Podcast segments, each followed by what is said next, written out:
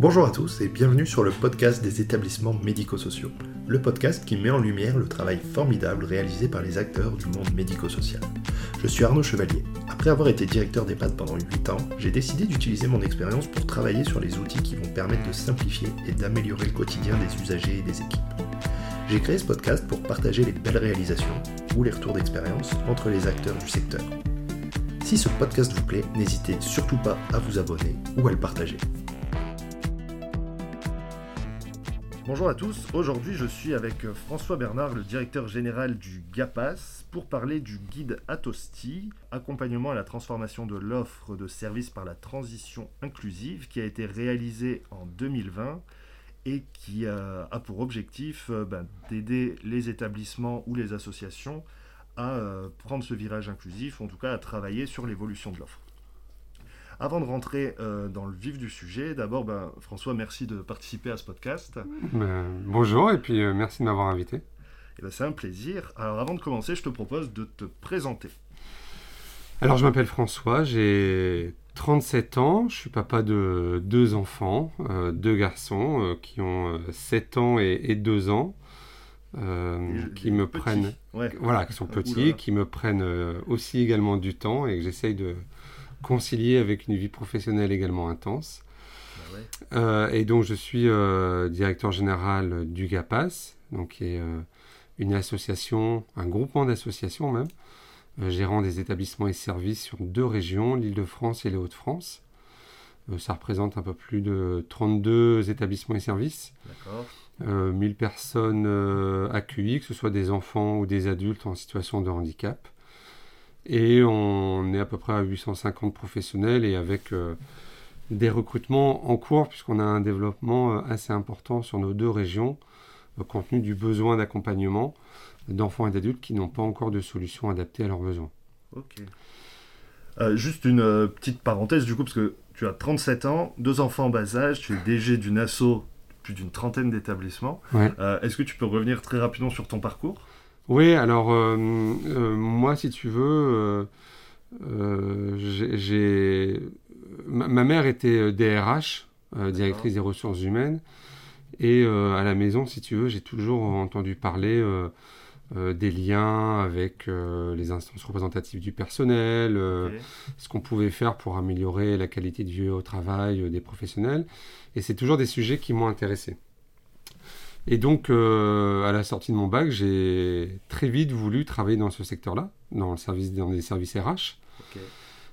et donc, j'ai suivi une formation, donc j'ai fait un DUT GEA option RH, donc c'était gestion des entreprises et des administrations à Lens. Et puis après, je suis parti sur un master RH. Et la problématique, c'est qu'au bout de 5 ans, et compte tenu de différents euh, stages en entreprise privée, je me suis rendu compte que c'était pas vraiment ce que je voulais faire. Trop juridique. Hein Trop juridique. Ouais, puis j'ai pas eu des bonnes euh, expériences dans, dans mes stages dans les entreprises privées. Je me suis retrouvé dans des endroits où euh, euh, voilà, c'était pas euh, les ressources humaines et la qualité de vie, c'était c'était pas l'objectif. Et je me suis dit, mais et je trouvais pas de sens surtout à ce que je voulais faire.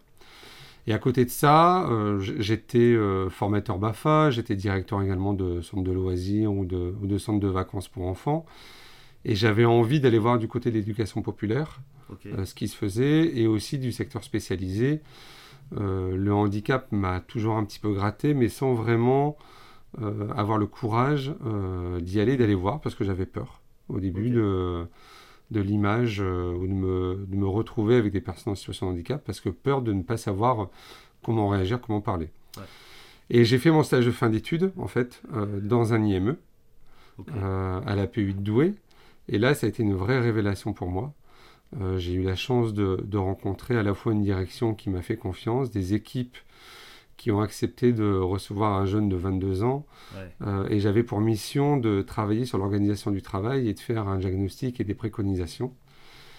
Et, j'ai eu la chance de, de rencontrer Safia Velmans, euh, qui était la directrice de l'établissement à l'époque, et qui a, accepté de m'embaucher comme cadre de direction, comme chef de service, hmm. juste après mon stage, puisqu'un un poste était euh, disponible. Et c'est comme ça que ça, ça a démarré. J'ai démarré là. Et après, j'ai évolué euh, sur différentes fonctions euh, à responsabilité, sur des fonctions de direction. Donc, je suis resté deux ans à l'IME. à Douai-Dorigny.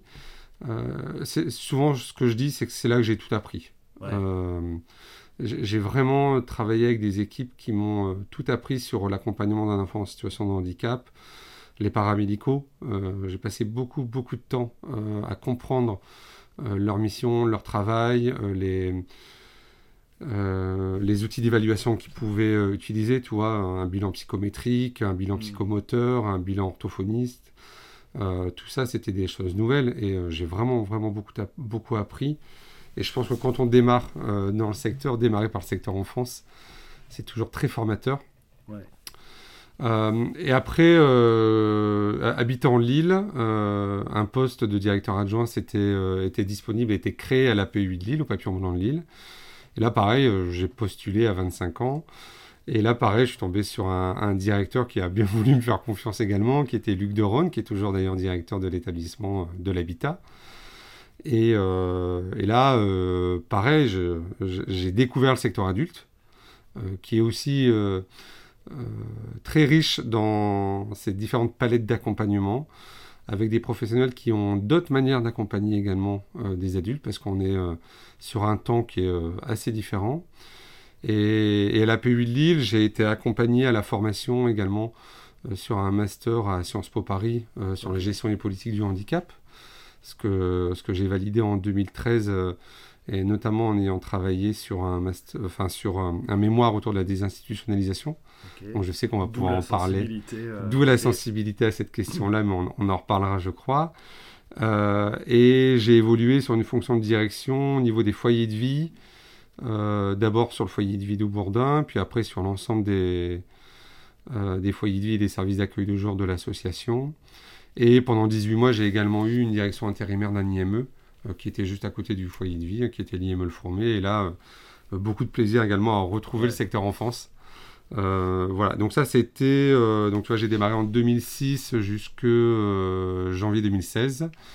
Et en janvier 2016, un, poste de directeur général adjoint a été créé au GAPAS. Alors je connais très clairement, je ne connaissais pas le GAPAS. Et un collègue directeur m'a parlé du poste. Et bon, j'avais en tête un petit peu cette, cette envie d'évoluer. Et là, pareil, un peu à la hussarde, j'ai candidaté. Euh, et ils m'ont retenu. Et, l'idée, en tout cas, d'Amaro Carbajal, qui, était le DG euh, fondateur du GAPAS, avec les autres administrateurs, c'était euh, de préparer son départ à la retraite. Et donc, c'était d'embaucher un DGA qui, in fine, allait devenir DG. Et donc, je suis passé DG en juin 2017. Voilà, donc ça fait bientôt 4 ans. 4 ans que je suis DG, mais 5 ans euh, voilà, déjà, euh, déjà au GAPAS. Ouais. Au GAPAS. Euh, du coup, le GAPAS, alors, quand je regarde le, site internet, j'ai l'impression qu'il y a une forte orientation plutôt vers l'enfance. Vous avez tout type d'établissement, parce qu'à 32 établissements, vous avez vraiment toute le. Je sais pas, on va pas. On va dire toute la palette. Ou la, palette, mais beaucoup, en plus d'IME, d'IEM. Bah, pas tant que ça en fait. Ou alors c'est qu'on n'a pas forcément une bonne présentation sur le site. Mais Ou alors j'ai regardé peut-être que dans la région. Ou sur l'île Ah, euh, oui, encore que. Euh, encore que je. Non, je, alors je n'ai pas les chiffres euh, là en tête sur secteur enfant, secteur adulte.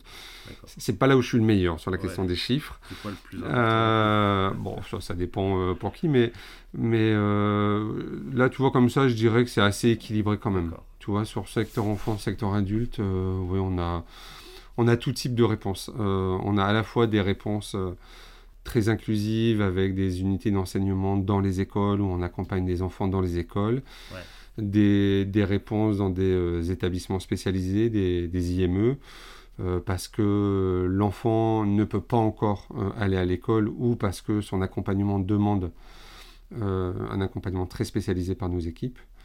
Et, et la même chose au niveau du secteur adulte, on a à la fois des réponses très inclusive où on accompagne au domicile euh, les gens avec des services de soutien à domicile euh, ou des habitats inclusifs et aussi des réponses en maison d'accueil spécialisée qui sont des réponses un peu plus collectives mais dont les, dont les personnes souhaitent bah parce qu'elles ont besoin aussi d'un accompagnement 24 heures sur 24. Ça marche. tu disais, le GAPAS, c'est. donc tu connaissais pas, c'est peut-être.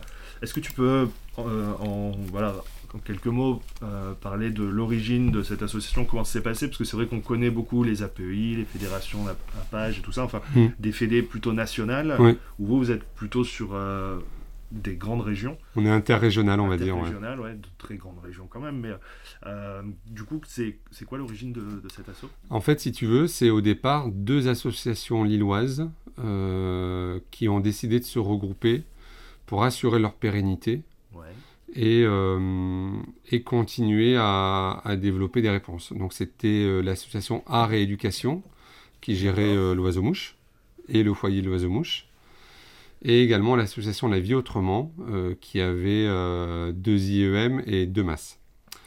Et donc, euh, ces deux assos se sont rencontrés, se sont dit, ben, il faut qu'on... Donc ça, c'était en 2006, 2006-2007.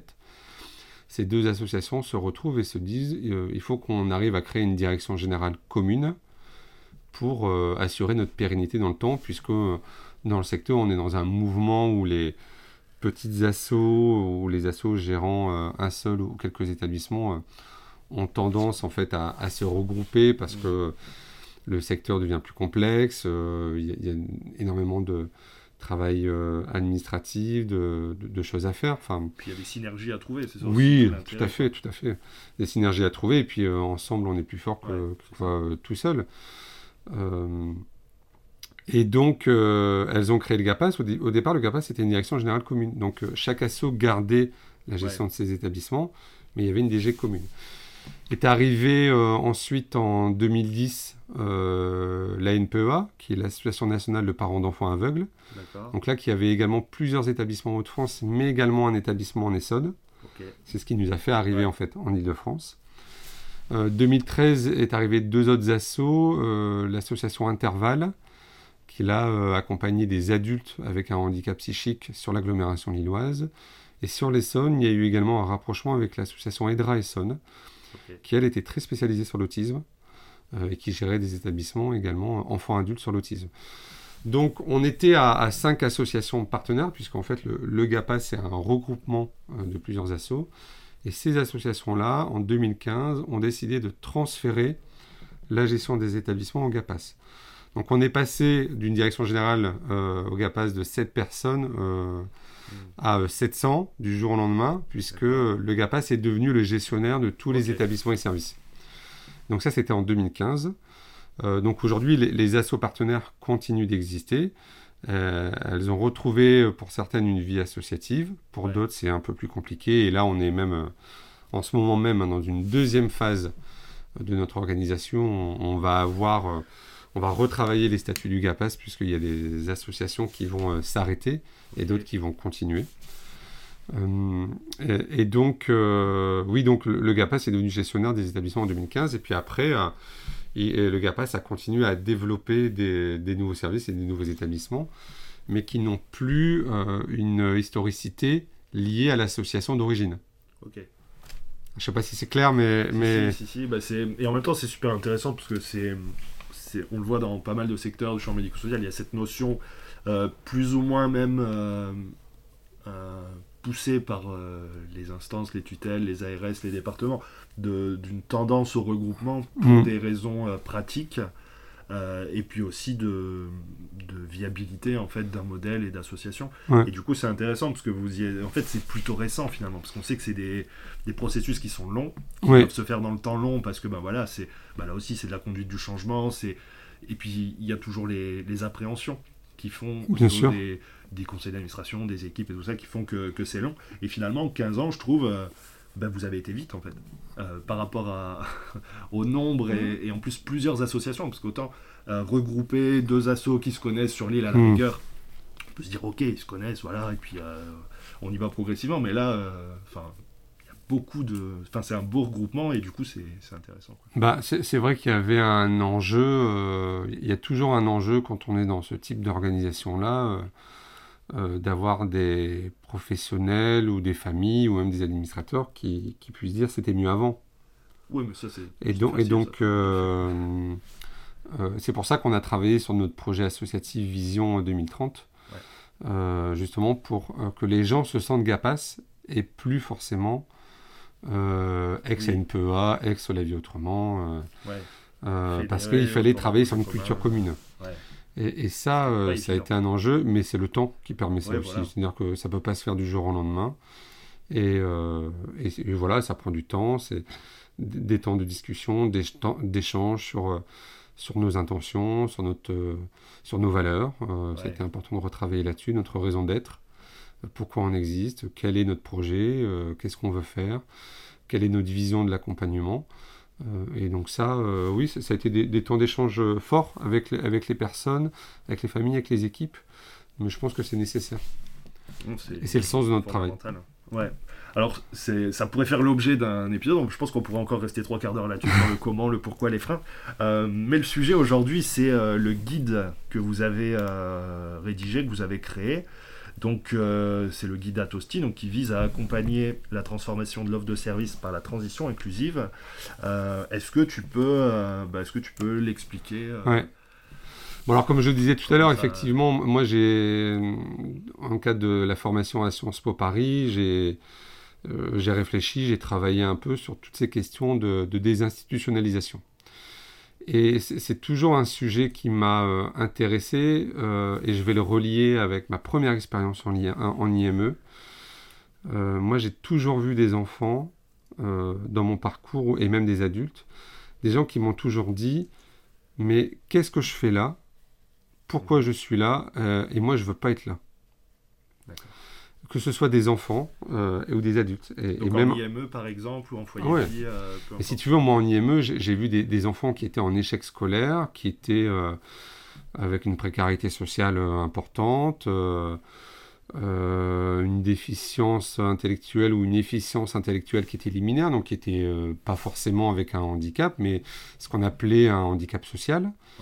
Et, et, si tu veux, se retrouver en IME à côté d'un enfant euh, qui avaient des stigmates ou un marqueur du handicap plus important, ça leur était insupportable. Et donc ça, a amené des troubles du comportement très forts chez ces personnes-là. Euh, qui ne comprenaient pas pourquoi euh, elles étaient rejetées du système de l'éducation nationale et pourquoi elles étaient là. Et donc, à un moment donné, c'était. et je me disais, mais pourquoi, pourquoi on a créé un système à, à, côté du système du milieu ordinaire pourquoi l'éducation nationale, pourquoi les écoles n'arrivent pas aujourd'hui à, avoir les soutiens nécessaires pour accompagner ces jeunes-là. Euh, donc ça, ça m'a toujours euh, percuté, et, même à l'IME euh, il y avait des, a des, groupes externalisés d'enfants dans les écoles.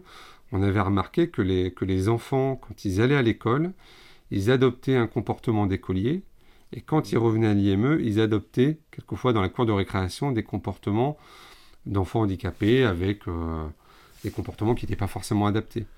Et c'est là où on voit toute la nécessité de, réfléchir et de travailler à, la scolarisation dans une école inclusive, parce que le lien avec l'autre, euh, par effet miroir, il permet aussi quelquefois d'avoir des comportements adaptés.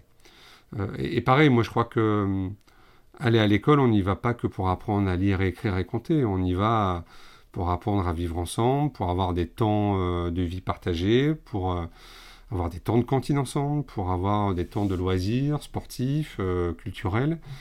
et que l'objectif, il n'est pas de mettre tous les enfants en situation de handicap dans les écoles, enfin en tout cas dans les classes, avec un enseignant où il y a 30 élèves. On sait bien que ne peut pas demander à un enseignant de, pouvoir euh, s'adapter, accueillir tout le monde et, avoir une pédagogie adaptée pour, pour chacun. Il a besoin d'avoir de soutien et, d'équipes médico-sociales pour, euh, pour répondre à ça. Mais en tout cas, moi, je suis persuadé euh, qu'on peut aller beaucoup plus loin que ce qu'on fait aujourd'hui sur ces questions-là. Ça, c'est pour le secteur enfant. Alors après, effectivement, il y a des enfants pour lesquels ça va être très compliqué. parce qu'ils ont besoin de soins quotidiens ou, ou, de soins de nursing très forts. Mais quand même, euh, euh, même pour des enfants pluri-handicapés ou polyhandicapés, euh, on voit quand même qu'à certains moments, c'est possible. pour le secteur adulte, pareil, hein, dans toutes les expériences, moi j'ai toujours vu des gens qui m'ont dit, moi j'aimerais vivre autrement, moi j'aimerais avoir le choix de, choisir mon appartement, de choisir mon, lieu de vie. Et aujourd'hui, compte tenu du fait qu'il n'y a pas une offre euh, complète euh, d'hébergement pour les personnes, ben, c'est des choix contraints. Aujourd'hui, quand tu dis à une famille ou à une personne, bah, il y a une place en masse ou il y a une place en femme, et si vous ne la prenez pas, euh, on pas quand, euh, bah, on ne sait pas quand est-ce qu'on pourra vous la proposer, bah, c'est des choix contraints. Quand moi j'ai des personnes, moi j'ai des souvenirs d'adultes de, qui venaient me voir dans mon bureau quand j'étais directeur et qui me disaient Mais moi je veux vivre autrement. Hmm. Moi j'ai pas besoin d'un surveillant de nuit toute la nuit. J'ai pas besoin d'avoir des, des aides-soignants ou des, aides médico-psychologiques pour la toilette parce que je suis autonome. Et donc, euh, ils étaient là, euh, j'ai envie de dire, un peu par défaut. Et, on n'avait pas forcément à chaque fois toujours les, réponses pour, euh, pour répondre à, leurs besoins d'hébergement. Et, moi, je suis persuadé qu'il y a un certain nombre de personnes dans les établissements qui pourraient vivre autrement notamment dans des habitats inclusifs. Il y en a des personnes qui ont besoin d'un accompagnement 24 heures sur 24 et de soutien euh, médicaux, paramédicaux, ça c'est certain. Euh, par contre, il y en a d'autres qui, pourraient vivre autrement. Et c'est là où, euh, où je trouve, et même au GAPAS, hein, on, a encore à cheminer et à travailler sur ces questions-là. Et donc, toutes ces questions, moi, m'ont amené à un moment donné euh, quand je suis arrivé au GAPAS, où moi j'ai voulu euh, porter euh, avec les directeurs et les directrices cette question-là de la transition inclusive, comment on va de plus en plus vers la transition inclusive.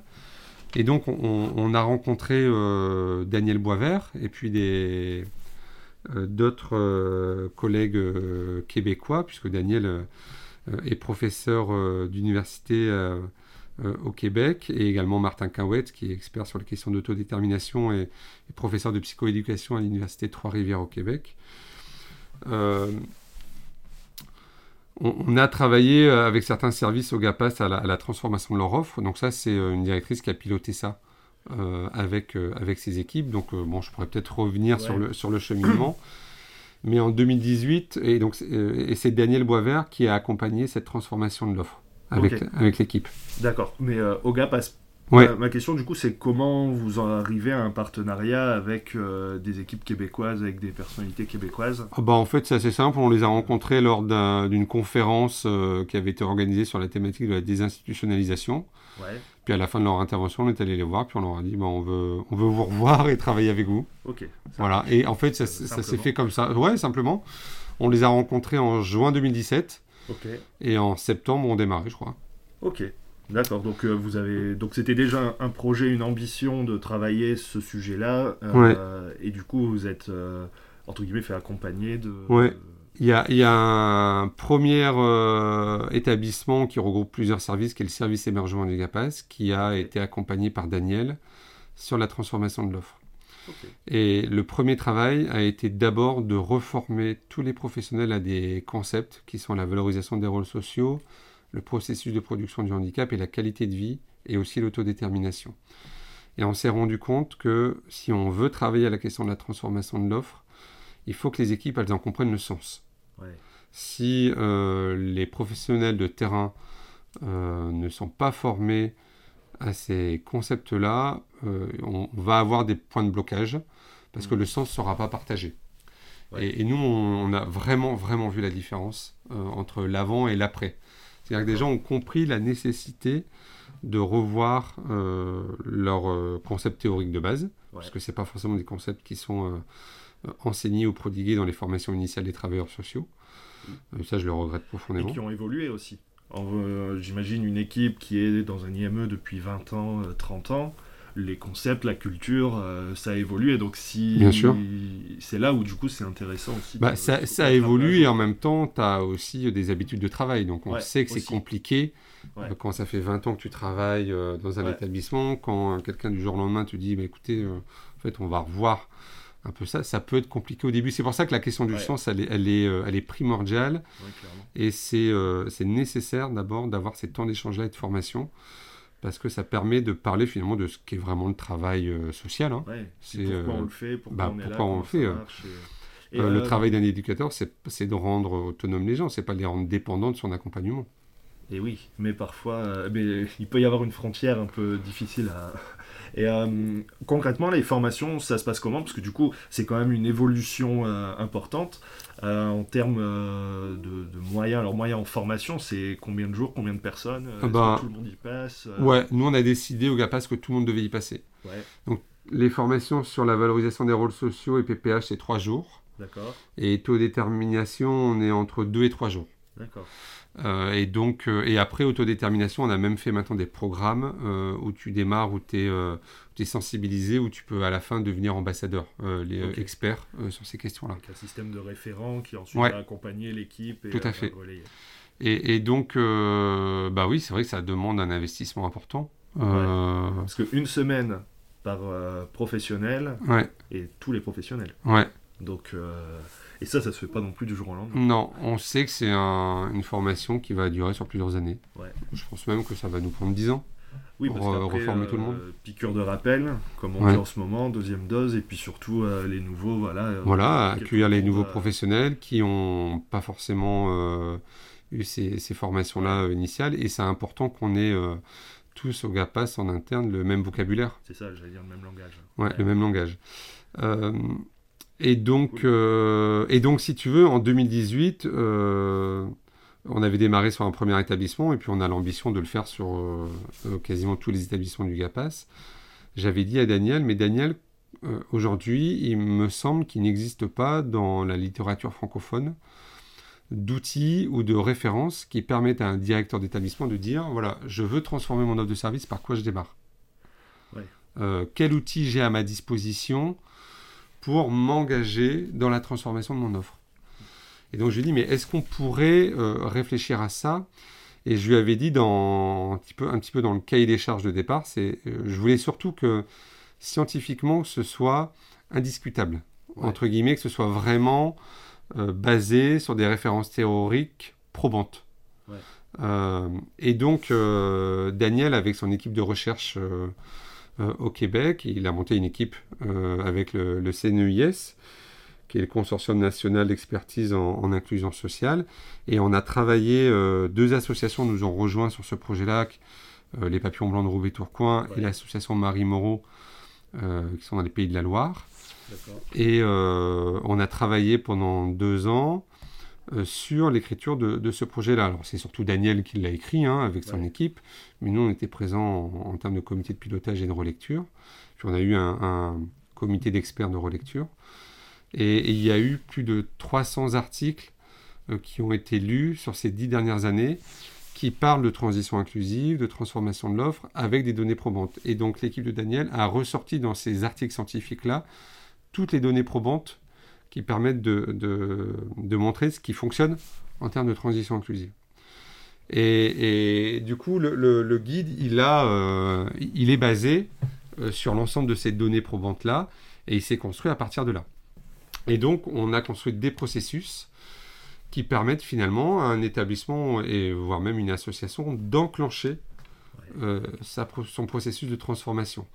Alors c'est vrai que ça peut, euh, ça peut s'apparenter un peu à une évaluation interne, parce que dans, le, dans le style, c'est un peu ça. Il y a des, euh, il y a des euh, sondages à réaliser auprès des professionnels, auprès des familles, auprès des personnes accueillies. Il y a des processus sur lesquels il faut répondre à des questions pour voir un peu où on en est. Il y a des valeurs communes à poser. Et, donc ce guide-là, il, il, est aujourd'hui en open source sur l'ensemble de, nos, euh, de nos plateformes. Donc euh, on le retrouve sur le site du GAPAS. Toute personne peut le télécharger et l'utiliser, euh, peut le lire, peut décider de, de l'utiliser. après, on s'est rendu compte également qu'il y a besoin d'être un peu formé dessus pour pouvoir l'utiliser parce que le contenu est très riche. il est il, est assez. alors, je ne veux pas dire qu'il n'est il est pas indigeste, mais il, faut prendre le temps de bien comprendre ce qui est écrit derrière chaque processus euh, et quelles sont les, attentes par rapport à la transition inclusive. Et donc on a euh, proposé également avec euh, notre organisme de formation des accompagnements aussi sur le fait de devenir, soit d'être formé uniquement sur le guide, soit sur l'utilisation du guide, et voire même d'être à un niveau d'expertise. Oui, pour aller plus loin. Moi, ce que je trouve intéressant, c'est qu'il est hum, très concret, et du coup, c'est vraiment l'outil, la boîte à outils pour se dire, bah ok, on a cette vision, on sait que politiquement, mais et d'un point de vue aussi philosophique, l'inclusion, la transition inclusive, enfin c'est voilà, c'est un vrai sujet, c'est un sujet d'actualité, mais c'est vrai que après voilà, concrètement, je fais quoi? C'est là où c'est intéressant parce que vous donnez pas mal de pistes. Euh, ce que j'ai, moi, ce qui m'a parlé aussi, c'est que j'ai une petite culture démarche qualité, c'est un sujet que j'aime bien. Et du coup, j'ai retrouvé euh, bah, quasiment tout en fait, cette notion à la fois de d'accompagnement, de conduite du changement. Euh, ce qui m'a marqué aussi, c'est que vous allez vous allez loin, parce qu'en fait, vous parlez de processus processus euh, dans le médico-social, je trouve que c'est encore un peu un gros mot. Quoi. Dans la santé, dans le sanitaire, euh, avec les certifications HAS, ils y sont, approche processus, machin, tout ça, mais de se dire l'intégrer euh, dans le médico-social, je me suis dit, ben, il y a il y a une belle évolution en fait. Là, il y a mmh. un pas clairement en avant pour aller vers une, voilà, une logique de certification. Alors, pas pour avoir un, label, un diplôme et tout ça, mais mmh. vraiment sur une méthode qui va être ben, costaud. Quoi. Bah, nous, notre ambition, c'est pas forcément d'aller vers une certification. Euh, par contre, c'est de se dire que cet outil-là, c'est un outil parmi d'autres. Parce que euh, l'ANAP a, également travaillé dernièrement sur, euh, sur des outils autour de la transformation de l'offre. Je crois que le cabinet KPMG a également sorti un outil là-dessus. Donc moi, je crois que l'intérêt pour les assos et puis pour les directions d'établissement, c'est finalement d'avoir plusieurs outils disponible. Et après, ben, c'est d'utiliser euh, celui qui correspond le mieux à la fois à l'histoire de, l'association, de l'établissement, euh, euh, à l'ambition qu'ils en ont. voilà, je, moi, je, on ne souhaite pas forcément que ce n'est pas quelque chose qui doit être hégémonique. Au contraire, et puis c'est un outil qui doit vivre, hmm. qui doit aussi évoluer. Là, c'est une version 1. Il y aura certainement une version 2. Euh, et puis dans nos processus de transformation en interne, notamment si je reprends le service hébergement, euh, ça n'a pas été que le seul outil. Hein. On, a été aussi accompagné sur le design de service euh, par l'association Signe de Sens, avec Simon Aurier qui en est le directeur et qui nous a beaucoup accompagné sur justement comment on repense le parcours utilisateur de la personne au sein de, du service hébergement, à l'aune de, des processus et, comment on retravaille tout son parcours. Euh, et donc, euh, comment les personnes, elles interviennent auprès de la personne. Et, ça, le design de service a été important pour structurer euh, ce changement-là. Et donc là, les équipes et les personnes accueillies ont également participé. Et le troisième volet, parce qu'en fait, hmm. nous maintenant, on pense qu'il y a trois volets hein, à la transformation de l'offre. Enfin, c'est ce qui a été notre expérience. il y a eu le guide Atosti avec les formations, le design de service, et le troisième, c'est la question du management. Euh, et plus globalement, c'est comment les professionnels travaillent à la coopération euh, entre elles. Pour faire simple, sur les questions d'autodétermination, nous on pense qu'on ne peut pas demander aux équipes de travailler à l'autodétermination des personnes accueillies si elles sont elles-mêmes, ces équipes-là, de travailleurs sociaux, dans des organisations pyramidales euh, verticale où tout doit remonter au chef pour un accompagnement. Parce que si on est dans ce type d'organisation-là, elles vont reproduire de facto la même chose auprès des personnes accueillies. C'est vrai. et donc, voilà. Et donc, euh, on a euh, on a reformé hein, tous nos managers à la coopération. on forme aussi maintenant nos équipes sur ces notions de coopération, sur des postures professionnelles, sur ce qu'est le travail en coopérative, sur comment on prend des décisions en interne. Euh, et donc là, pareil, on vient juste de sortir euh, un nouveau livret euh, qui s'appelle La coopération au GAPAS, qui est également, alors, qui, au départ avait une destination interne, et on a voulu le, mettre également en, open source sur l'externe pour, ben, si on a des, des collègues, d'autres assos qui veulent l'utiliser, ben, on est, on, on souhaite pouvoir le partager et puis aussi surtout avoir des retours là-dessus.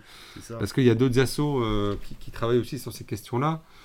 Euh, je pense euh, euh, à la page 44, je crois qu'il travaille beaucoup sur la question de management et de posture professionnelle. Donc l'idée, c'est aussi comment dans le secteur, on, peut avoir des réflexions un peu communes sur ces questions de management et de travail en coopération. Et, nous, on est persuadé que autodétermination et coopération sont intrinsèquement liés.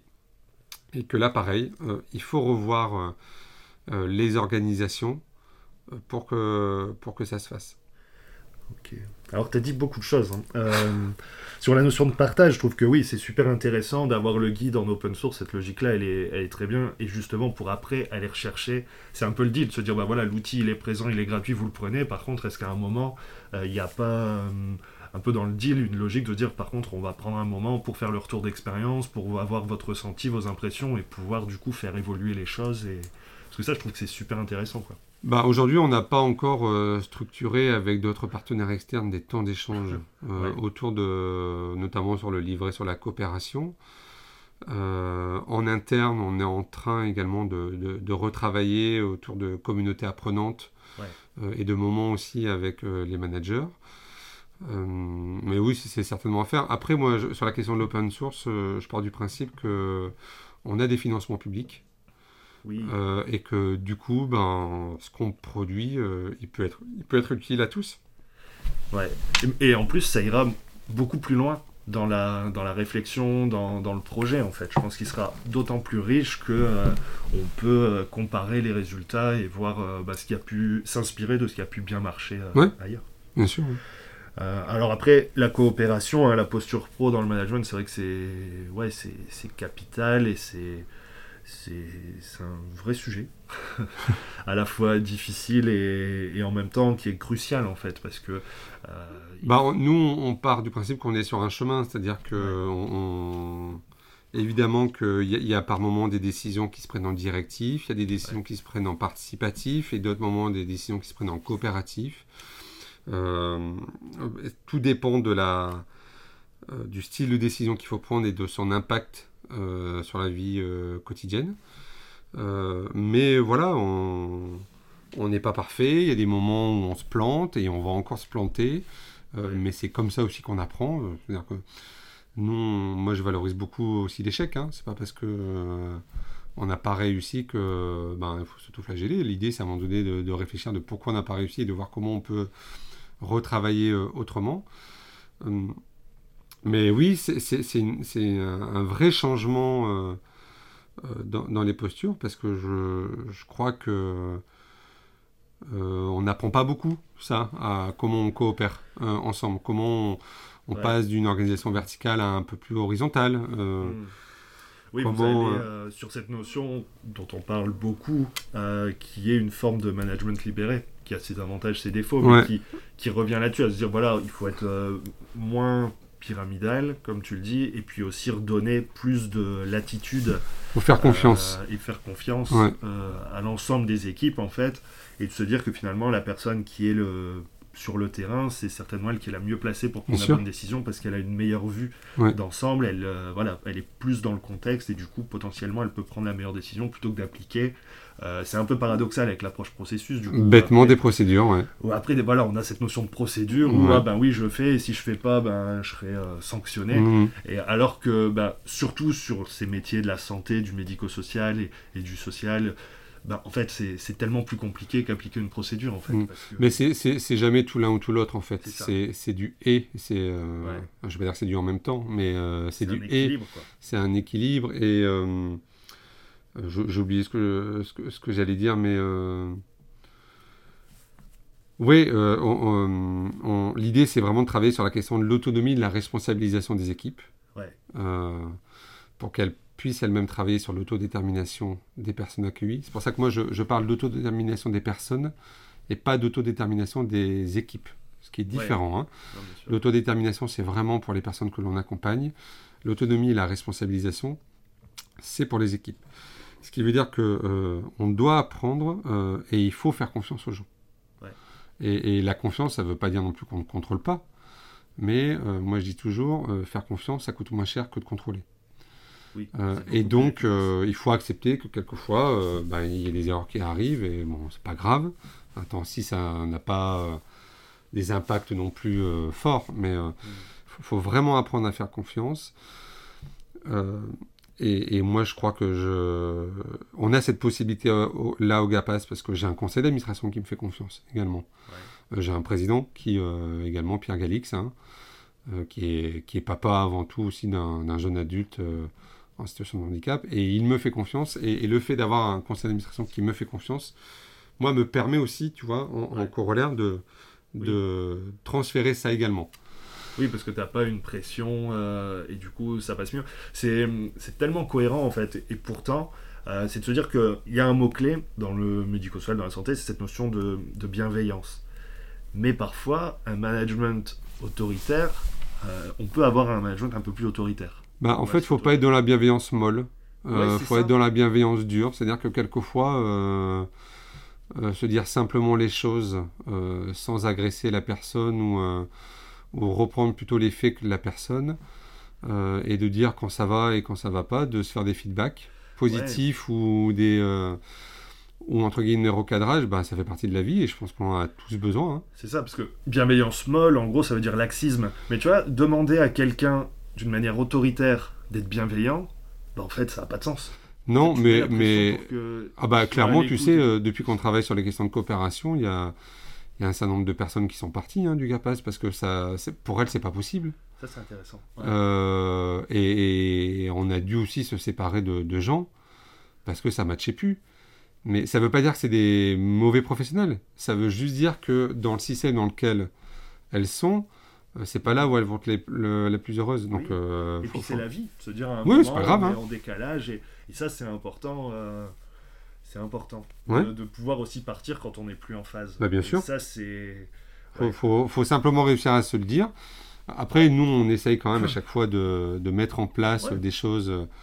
Et dans le management, bah, c'est aussi d'accompagner sur euh, le changement de posture, la mise en œuvre d'outils, parce que c'est pas que le management coopératif et la coopération, ce sont aussi des outils. Hein. D'ailleurs, dans le livret, il y a beaucoup d'outils.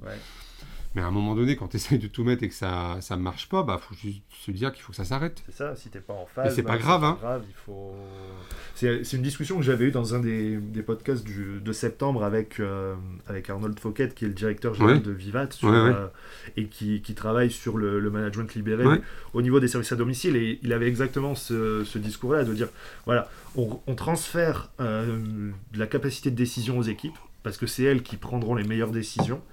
Euh, par contre, il disait que oui, et surtout au niveau des managers, à un moment, bah, ils perdaient un peu de l'attitude, et pour certains, en fait, bah, c'était c'était inconcevable, en fait, ça allait plus du coup, ouais. ils s'y retrouvaient plus. Et c'est comme ça, il dit, bah, il fallait accepter euh, qu'il y ait des changements, en fait. Et je pense que les changements, le mouvement, euh, ça a un côté sain aussi. Oui, oui, mais, mais tu sais, c'est aussi compliqué quelquefois pour des, pour des travailleurs sociaux, des gens de terrain, qui n'ont pas envie non plus euh, d'être autonomes ou responsabilisés. Ah bah, parce, que, parce que c'est bah oui bah, bah, parce que c'est plus simple quand c'est le chef qui me dit ce que je dois faire.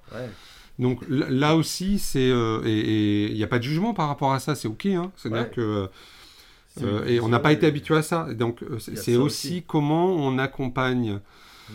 les pros les gens de terrain à avoir à être dans une posture d'adulte et pas une posture d'enfant où j'attends que papa et maman ils me disent ce que je dois faire quoi. Ouais et puis je me plains, euh, peu importe ce qu'ils disent. je suis pas content. Ça, c'est l'ado rebelle.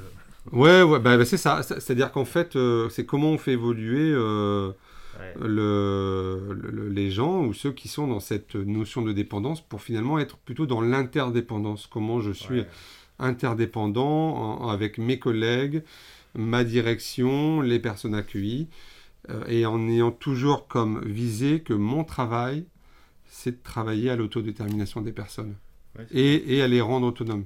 Mon travail, c'est pas de, de, me rendre indispensable auprès d'elles. Hein. Ouais. Mais oui, sujet euh, très compliqué du coup, parce qu'en même temps, ça donne euh, un sentiment, euh, on, en parle souvent, hein, mais de, de, pouvoir, de puissance sur l'autre et tout ça, qui, mais qui peut, enfin, qui est à un moment certainement nocif. du coup, alors tu as parlé d'autodétermination. Est-ce que pour les, est-ce que tu peux nous donner une définition de l'autodétermination, ou en tout cas de ta vision bah, Pour nous, on a, on a travaillé également sur, les, sur ces euh, définitions-là. Euh, alors, évidemment, l'autodétermination, ça faut se former, ça prend du temps. Euh, pour nous, l'autodétermination, c'est comment on rend du pouvoir d'agir auprès des personnes sans influence externe indue. Qu'est-ce que ça veut dire ça? Ça veut dire, tu sais, que quelquefois, euh, et même en tant que parent, on dit souvent à nos enfants, tu sais, moi je pense que ce serait bien pour toi que tu fasses ça. Ou ce serait bien euh, que tu ailles, euh, voilà, que tu fasses telle décision, que tu fasses tel sport. Que, voilà. J'aimerais bien même. Voilà. ou ça c'est bon pour toi, ou ça c'est pas bon pour toi. Et c'est ça l'influence externe indue. C'est comment finalement tu arrives à ne pas apporter ton, ta vision et ta perception des choses pour que la personne elle-même soit en capacité de décider par elle-même et pour elle-même. Ça, c'est compliqué. Hein. Eh oui. C'est pas simple. Hein.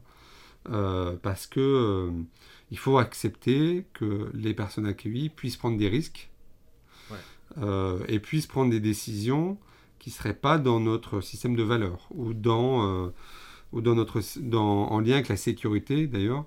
Ouais, ou les habitudes. Hein. Dans nos habitudes, voilà. En se disant, bah mince, comment on va faire et tout ça, et de bouleverser un peu les. Et puis, et puis c'est compliqué aussi pour un professionnel de terrain, je crois, d'accepter que la personne puisse, entre guillemets, prendre des risques eh Alors que son travail, il y a aussi une notion de protection. et, que dans le secteur médico-social, on a aussi beaucoup euh, euh, été construit sur cette notion de protection des personnes en situation de handicap. Euh, il y a tout un pan du champ qui s'est construit autour de... Et c'est lié à l'histoire, et bon, on n'a pas temps d'en parler là, mais il fallait protéger les personnes en situation de handicap. Moi, j'ai un souvenir d'un ancien président de nous aussi, qui s'appelait Cédric Mametz, et qui avait dit un jour, lors d'une conférence, je ne sais plus où, qui nous avait dit Laissez-nous prendre des risques et laissez-nous nous planter, parce que si on se plante, on sait très bien que vous, les parents, vous, les professionnels, vous serez derrière pour nous ramasser. Et ça, j'avais trouvé ça très juste, euh, parce que euh, euh, il faut accepter que les personnes en situation de handicap puissent prendre des risques et puisse aussi se tromper. Enfin, je veux dire, ça fait partie de la vie, comme tout le monde, quoi. Et donc voilà, l'autodétermination, c'est ça, c'est comment j'arrive à faire des choix pour moi-même, par moi-même, sans avoir une influence externe. Ouais. Il y a vraiment une dimension culturelle en fait, et c'est ça qui est très très dur parce qu'en fait c'est c'est quand même un peu abstrait quoi. Bah, c'est-à-dire l'autodétermination, c'est pas non plus euh, ce que je veux quand je veux, hein. parce que il y a bah aussi cette idée là aussi de de dire ah bah euh, la personne elle veut ça, euh, donc du coup c'est ok. Bah non, il y a, y a, aussi un cadre, tu vois. Comme quand tu es sur un terrain de foot, bah, tu fais pas ce que tu veux, tu as des règles, tu es dans une organisation. Voilà. Et donc il faut, il faut toujours être en, à l'équilibre entre, entre ce que souhaite la personne et, et le système. Ok. ça m'évoque la, petite réaction que j'ai eu au tout début du podcast quand tu dis tu t'orientes vers l'aspect ressources humaines, enfin vers le, domaine ressources humaines. Et moi, je trouve qu'il y a souvent une opposition dans les RH entre le management, qui est vraiment l'accompagnement des gens, euh, l'évolution, tout ça, et le côté réglementaire. Et en fait, dans l'autodétermination, on a ça qui se heurte, en fait. C'est-à-dire, quand on parle de sécurité, euh, ouais, mais si on rabâche tout le temps, attention, il faut pas d'accident, parce que vous êtes responsable, si vous mhm. sortez, qu'il se passe un truc, c'est vous, vous êtes responsable, bah forcément, on prend pas de risque, on bloque le truc, et derrière, euh, bah, on fait plus rien, en fait. On a un accompagnement bah, qui est... Qui je sais pas, qui est un peu mou. bah, c'est une de nos problématiques et un des enjeux actuels. C'est effectivement, euh, si tu veux, les, les directeurs d'établissement, euh, ils doivent à la fois assurer la protection des personnes et en même temps, euh, la liberté, euh, d'aller et venir. Et, nous, on a plein de situations, et je pourrais te parler d'une situation dans une masse où on, avait un adulte qui voulait sortir de l'établissement, on savait qu'il se mettait en danger et qui consommait des produits illicites en sortant. Et, si tu veux, on, nous a répondu quand on a interrogé nos tutelles qu'on devait à la fois protéger la personne. Hmm et à la fois euh, liberté d'aller et venir. Bah donc en fait, tu es dans des injonctions paradoxales. Donc c'est un système qui peut rendre fou ça. Et, et, si tu n'as pas des directeurs qui, et même un DG, parce que moi, euh, sur cette situation-là, je me suis positionné clairement. Hein, faut le porter en équipe. Euh, et même échanger et porter en équipe, mm. ben, c'est compliqué. Hein, et, c'est compliqué. Et, aujourd'hui, en tout cas, s'il fallait travailler sur une réforme sur la responsabilité euh, pénale des directeurs, il faudrait travailler sur cette question-là de, du risque et de la protection des personnes, parce que c'est aujourd'hui c'est une des difficultés sur euh, la mise en œuvre de l'autodétermination. Ouais, non clairement, mais ça. Cette obligation de protection. Il y a un sujet sur lequel on pourrait passer des heures, c'est clair. alors peut-être parce que parce qu'on a déjà pas mal discuté. J'avais une dernière question pour revenir au guide.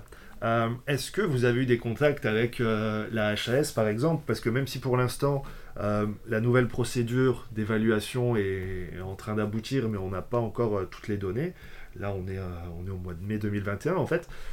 moi je le vois vraiment comme une, comme une éval interne en fait, et comme si vous vous positionnez, enfin comme si vous avez pris vous avez pris de l'avance en fait et vous avez vous-même positionné, euh, proposé une solution euh, d'évaluation qui est plus moderne, qui est plus structurée que ce qu'on pouvait faire avant avec un référentiel qu'on faisait à peu près nous-mêmes et puis après on s'évaluait et puis c'était bien. Euh, est-ce que vous êtes en contact? Est-ce qu'il y a, est-ce qu'il y a eu des choses ou est-ce que voilà, que c'est un projet aussi de de, travailler là-dessus pour pour en fait partager votre méthode aussi d'un point de vue réglementaire, par exemple avec la HAS bah, On l'a euh, on l'a partagé avec euh, la HAS, euh, donc on leur a envoyé des exemplaires. On n'a pas eu ce genre de, de retour, enfin, sauf erreur de ma part. Hein. Je crois qu'on n'a pas eu forcément de retour sur, sur une volonté de travailler là-dessus.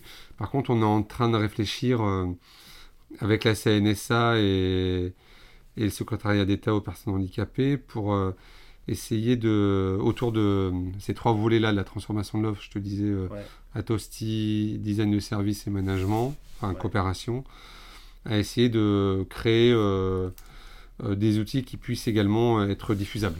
Ouais, ok. Donc on est en train de travailler un peu là-dessus en ce moment. Cool. Mais c'est pour l'instant en projet, donc ouais, oui, oui. Puis, on, est en train d'essayer de, de, structurer un peu ça. Et puis avec tout le reste en ce moment, de, tout ce qu'il faut faire, c'est clair que là aussi, ça prend du temps et de l'énergie. Euh, eh ben, merci François pour, euh, pour toutes ces infos. Pour le guide, euh, ce qu'on peut rappeler avant de, se quitter, donc, c'est que le guide, tout est en open source. Et aussi, et aussi tu as créé un podcast qui s'appelle Histoire Handicap, Histoire, 2, ouais. Où tu as déjà bah, plusieurs épisodes qu'on retrouve sur les plateformes habituelles. Est-ce que tu, tu peux nous en parler? Bah, L'idée de Handicap Histoire 2, c'était d'aller à la rencontre euh, de personnes en situation de handicap ou de leur entourage euh, et d'expliquer un petit peu les parcours. Et, de montrer euh, finalement que le handicap peut ne, pas être une fatalité, peut être une force et comment à un moment donné les personnes ont décidé de faire de leur handicap une force. Alors, on n'est ni dans le pathos, ni dans la présentation de gens euh, Superman ou Superwoman, mais vraiment d'essayer de comprendre euh, comment à un moment donné la, personne a, rebondi ou comment, euh, comment elle vit avec et d'expliquer un peu les champs du possible. Donc l'idée c'est un peu ça, c'est de montrer que les personnes en situation de handicap elles ont des compétences, qu'il y a des choses qu'elles savent faire, d'expliquer aussi ce qu'est euh, voilà l'autisme, euh, le fait d'être aveugle, le fait d'avoir une paralysie cérébrale, euh, le fait de ne pas avoir accès au langage, mais quand même de pouvoir communiquer. essayer de mettre un peu en lumière ces personnes-là. et puis de voilà de, qu'elles prennent toute leur place. Ok, super. Eh ben, j'invite tout le monde à aller jeter un œil plutôt une oreille et, puis voilà, te faire les retours, les commentaires, s'abonner. Merci. Et franchement, c'est un podcast que, que moi j'ai écouté qui est vraiment top. Euh, pour, en plus, c'est sur les premiers épisodes, mais déjà, euh, enfin tout est euh, très clair, très pro. Enfin, il est, il est déjà bien ficelé, bien rodé. Et c'est vrai qu'en plus, c'est des interventions qui sont super intéressantes qui sont inspirantes et, et, puis avec aussi une vision positive que j'aime bien du coup. Ouais, c'est ça. C'est ça qui est important aussi. Ouais. Ok, et eh ben merci beaucoup et puis à bientôt. À bientôt, merci. Voilà, c'est fini pour aujourd'hui. J'espère que cet épisode vous a plu et qu'il vous inspirera. Pour ne pas manquer les prochains épisodes, n'hésitez pas à vous abonner au podcast sur votre plateforme d'écoute pour recevoir des notifications lors des nouvelles publications. De même, n'hésitez surtout pas à me laisser un commentaire sur les plateformes ou les réseaux sociaux comme LinkedIn ou Twitter. Passez une bonne semaine et à bientôt sur le podcast des établissements médico-sociaux.